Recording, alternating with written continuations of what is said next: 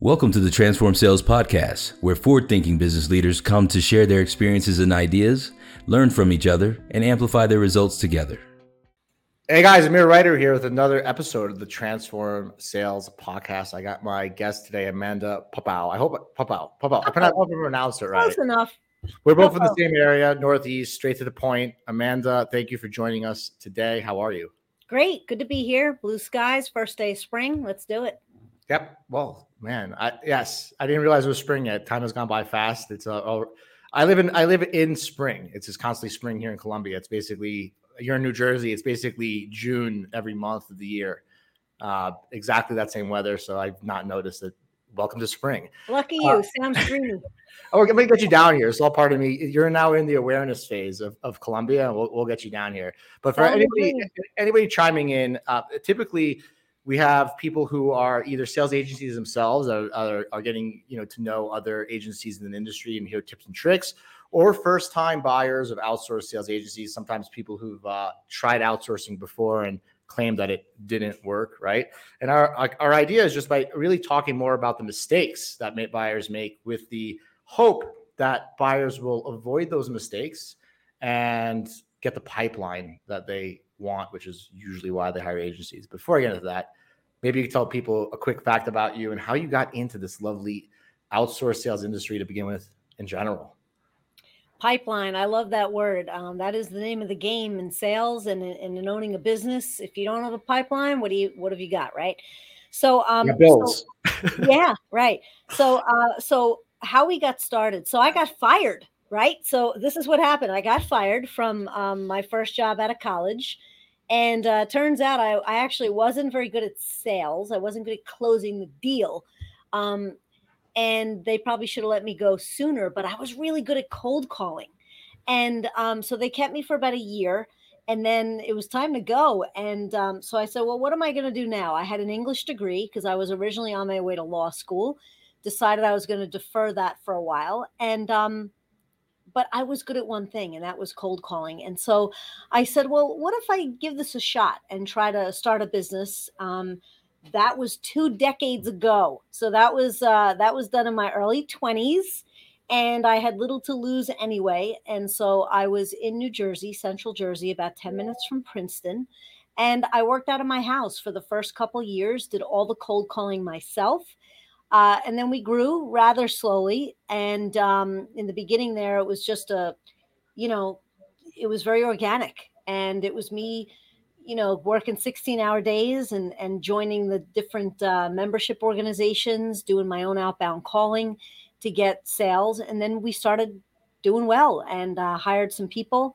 And um, we're still here in Central Jersey, although we have changed the course of uh, of how we hire and how we go about sourcing our people. But otherwise, uh, things have have gone well, and uh, we seek to do appointment setting and lead generation in a better way, B two B.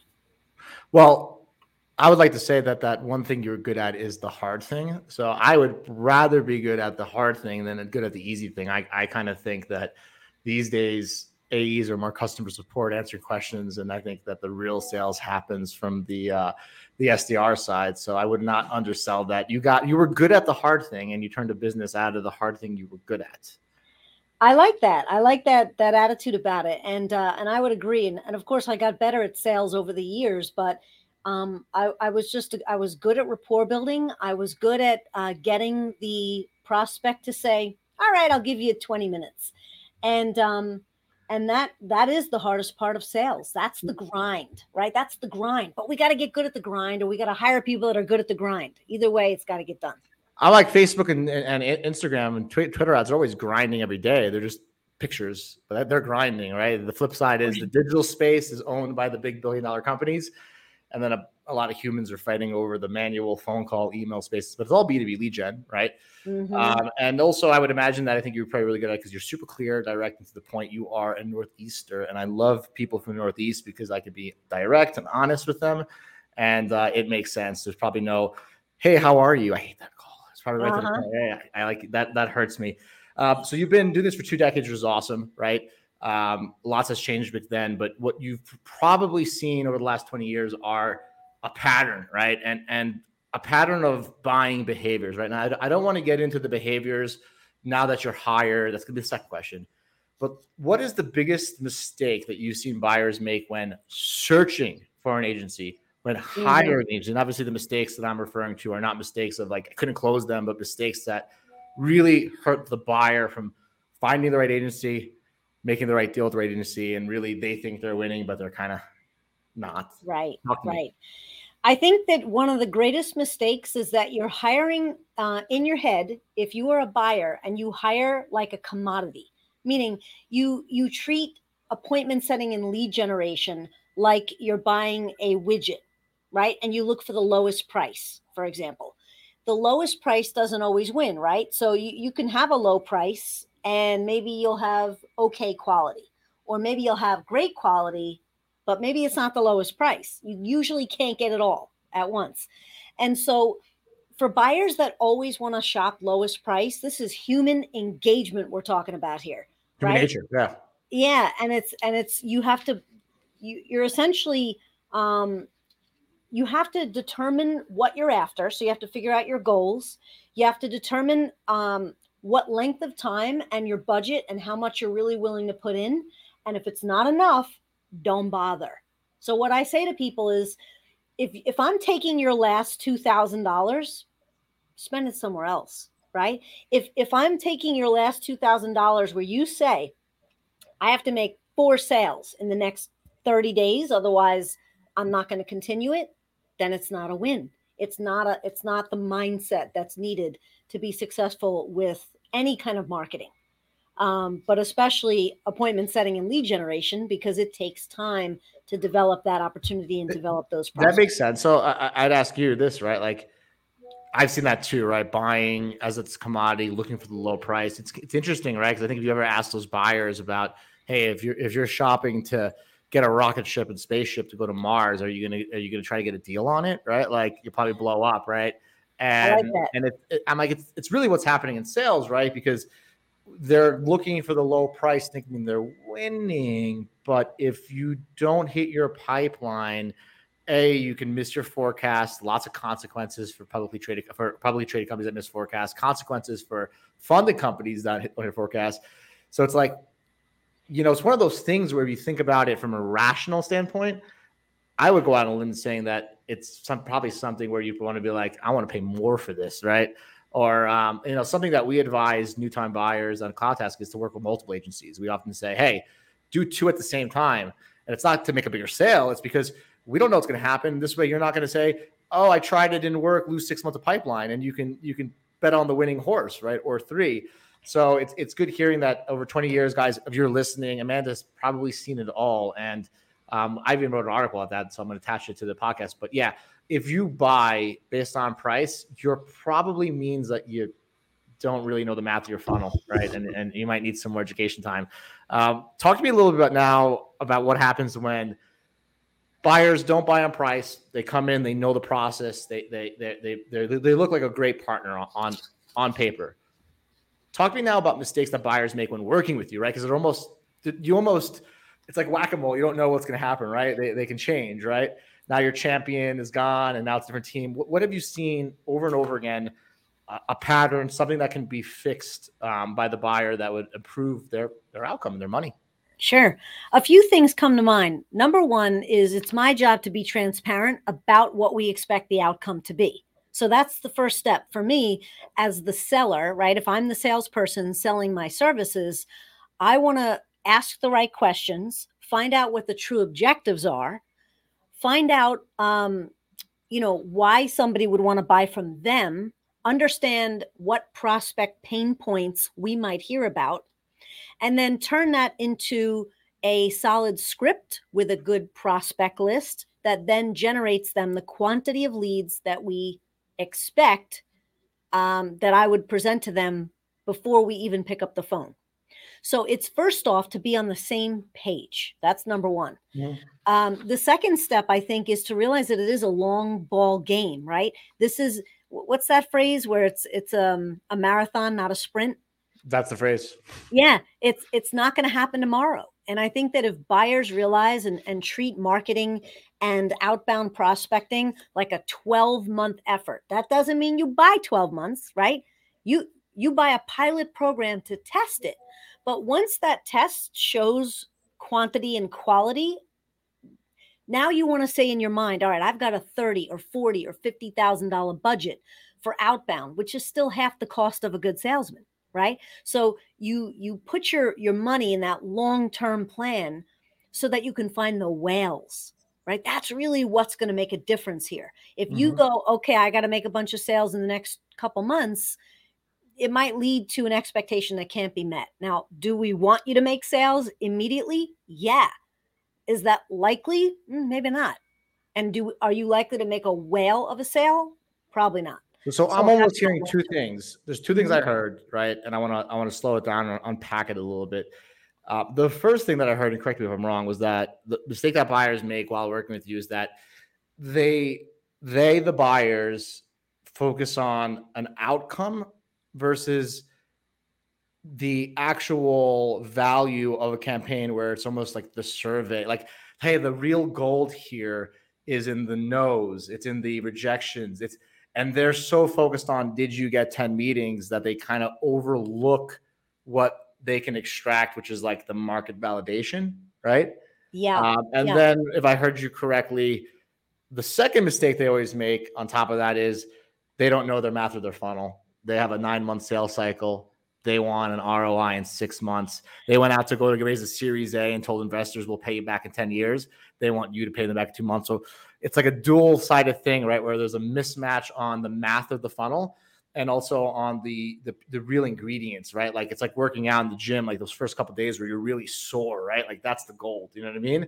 And they're focused not on the the pain, but they're focused on the gains, basically. Yeah, and I love the words you just used. I think that you're dead on accurate, right? Which is sales cycle. If your sales cycle is nine months, why are you expecting to make a sale in three weeks? Yeah. I think you hit hit upon that. Really, that's an important point. Yeah. My speculation is just a lack of understanding and fear, right? Um, and, and and that's and also not protecting themselves, right? Like not protecting their downside, as I mentioned. Like, hey, don't don't work with three agencies, right? Work with three SDRs and three. Don't focus on the how, but the outcome, right? Like like almost like we got to get this football over the the end zone. Like get that football over the end zone, like versus like let's use as minimum touches as possible, right? Because it's never like that. Mm-hmm. Um, and and I'm glad that you're saying these things because I, I think that these are the biggest things that buyers can can make and and and if anybody's listening to this as a buyer, I'm like the same principle works with an SDR direct hire. It works with the sales agents. It's it's these principles are pretty much the same whether you're outsourcing the SDR work or anything else, right? It's it's it's like know your business, and I think that we're finally getting to the point where companies are ready for this. And after COVID, right? I think they it was very much, hey, if the person's in my office, I trust them, right? I'm going to use this emotionally. Now everyone's remote with each other. Now we have we, we have a, a clear vision of what's happening. Um, how have you seen in general the industry just just change over 20 years? Yeah, well, there's certainly a lot of noise out there, right? And there has been noise. Uh, the internet has been around since what 95 or so. Uh, you know, between all of the marketing techniques that occur, which I'm a fan of them all, by the way. I believe in the multi-channel approach. And um, I think that they're all important, not just outbound prospecting in its own wheelhouse. I think it all works together. Um, but I think that there's a couple things that have changed in particular over the past couple years, which I'm interested to see how it goes. And that is the uh, the AI related to prospect lists. So what I mean by that is that back in the day, you had Dun & Bradstreet, you had Info USA, and you had uh, third. I can't remember which which it is. ZoomInfo. Nope, that was that's a little newer. Um, and they they've used some crowdsourcing and some some AI. They were actually one of the 1st uh-huh. to really um, kind of blow up into this much higher price um, solution that scrubs the web and produces data that is typically better than you can get from InfoUSA or anything like that. And um, but that's you're going to pay the price for that, which is fine because finding direct dial names for the VP of Nike nearly impossible if you try it on your own. Um, so I think with the and there's a few competitors now to ZoomInfo as well that has made it so that finding better prospect lists really helps out a sales effort. You got to be willing to put some money on it, of course, but having a qualified list is such a big part of the success for any outbound program. I, yeah. I say to all my clients, I'm like, look, if you don't have a list, which a large percentage of them don't, hey guys, if you don't have a prospect list, start now. You got to start developing that that prospect list. And whether it's from inbound or whether it's a trade show or whether it's just doing some research with your admin, whatever that might look like, having a qualified prospect list that has some marketing behind it, like an email newsletter, for example, is a really solid way to make your outbound prospecting far more successful. Mm-hmm. So wherever you can um, really break into some better prospect lists, and I think that's probably what's changed the most over the past 20 years. Yeah. So everybody listening, that makes a lot of sense, right? It, it, it's no longer do you have data, right? It, it, it's it's it's the same thing as seeds, right? If, if you're buying seeds of trees that are never going to grow back to 20 feet trees and you're waiting 20 years and, and they were never they were were, were dwarf trees to begin with, you're not going to get it, right? And people overlook that. And we live in a world, like Amanda said, where you can really focus in on your target list. You can even verify it. You can get it validated first. You can do a lot of things with the data before ever giving it to an SDR or an agency. And the outcomes of your campaigns are going to really differ less on you know the motion but more on the quality of the inputs and this actually relates to, to a question that tangier has who says question to amanda what specific strategies does MarketReach utilize to promote responsive clients engagement and excellence in staffing and how have the strategies contributed to the access to the business they serve and interesting enough, I think this question rolls into your last question, right? Because you went over the yeah. data. So I'd love to hear, love to hear okay. this answer. Well, there's two questions here, right? Which is how do we um, how do we get clients to engage? I think is the one question, and then how do we ensure excellent staffing results on our side? So um, the client engagement is really just making sure that they're highly connected to the outcome by um, setting up meetings relatively often with them. Uh, one of the things that's important to us is following up on a client's meetings after they occur. So we will often have these strategy meetings with the client to say, that lead, how was it? Was the prospect there? Was it with the decision maker? And we do something a little different at MarketReach. We actually um, use a recorded call for many of our leads that then get written by management so that it's like a court reporter, right? Nothing gets missed. Mm-hmm. And so that's how we type up a lead sheet to be able to really present the situation of the prospect. Um, and it's literally an exact reporting of what occurred on the call. So there's never bad quality at MarketReach because it's always good quality leads based on the interaction with the with the prospect. So I think good communication with the client is just paramount. But from a staffing perspective, that's has been an interesting change for MarketReach. So we were in person for the first 19 years, and then the pandemic occurred through the world in a tailspin. And we said, you know, we can manage this program virtually um, with our staff. So we've got people that live 15 minutes here from the office that I haven't seen in two years. Um, and the reason for that is because we decided to go remote. Um, and so, because of that, I've actually been able to hire um, people that are all over the country that are really solid A players, as I call it, uh, that know how to be consultative. And that's one of the things that sets MarketReach apart from the competition is that we are purely b2b we are consultative. We ask questions. We find pain points and needs and um, and properly present value proposition and yeah. that all culminates into a quality lead that the client will hopefully make some hay of over over time and your use of sales technology and recordings and constantly touching in with both the client and even the prospects is what what allows you to kind of fine tune that messaging between the, the your staff member that you hired and, and the end prospect.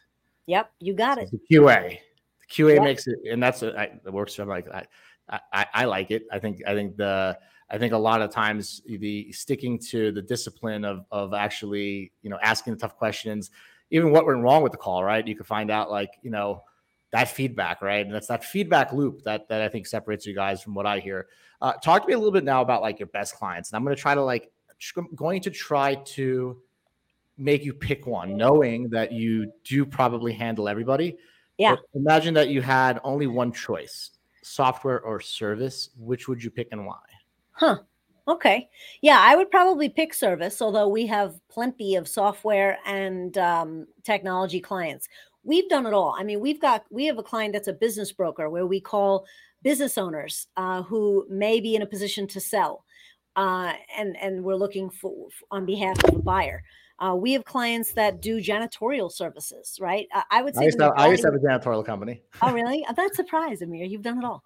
Um, but we have clients that are generally service based, so very few of them make widgets that we then sell. We really do appointment setting on service based intangibles, and um, the best client for us is is a client that is B2B that wants some kind of outbound call made ideally one that has a prospect list in mind.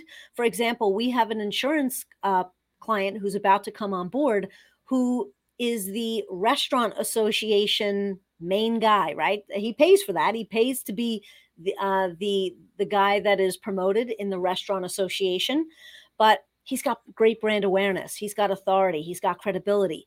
And even if not every prospect knows him, our introduction is warm which takes down the guard and the defense of the receptionist. Boom. Step one take the guard down of the receptionist, right? Um, to, to get through, because that's the biggest challenge of cold calling is getting through to the decision maker. Mm-hmm. Um, so when you're armed with a client that's got brand awareness or credibility or a reliable prospect list, that's step one. It doesn't matter the industry. But to answer your question, if I were to say uh, some industry, so we've got success in insurance, we've got success with um, again business brokers janitorial vending vending operators is a big one for us. Um, but we've got you name it and we've done it because we've been around for over two decades. So uh, any client that's b2b that's looking to get more at bats with their client we're, we're your people. Talk to me about market. You got to pick one. America europe apac America. Yeah. So we are we are um English speaking folk here. We are all uh within the country. And um so we we actually call mostly America and a little bit of Canada right now. I'd be open to some Europe, uh, but but it does have to be English speaking. yeah, most of it is. This has been awesome. Um, talk to me about where people can reach you. If somebody wants to connect with you, wants to t- tap into the 20 years of experience and expertise you has, has a question about whether or not they that you guys are the right fit or just something industry agnostic wants to ask a question, where can they find you? Is it LinkedIn? Facebook? Where, where are, what's the best yeah. way for them to reach out? Well, you can certainly find me on LinkedIn, um, but you can also go to my website, which is marketreachresults.com, marketreachresults.com. You can give me a call. I'm available 609 448 6364. Um, so there's lots of ways to reach me, but um, I'm happy to talk to anybody that wants to chat or wants to understand how to put together an effective appointment setting campaign or uh, wants simply more at bats with their prospects. Yeah, it makes sense. Uh, I appreciate you being on the show. I hope you come back for some more episodes and we get to see you in Colombia. So thank you for, for tuning in and everybody who's been listening to the Transform Sales podcast with, with me and Amanda. I appreciate you guys tuning in and any requests or questions you might have. Um, feel free to send them to me anywhere, any channel. I'm Amir Reiter. You can find me easily. Amanda, I will let you get, let you get back to uh, your day. And uh, it was amazing having you here. Thank you again. Thanks so much, Amir, and thank you, uh, guests, for listening as well.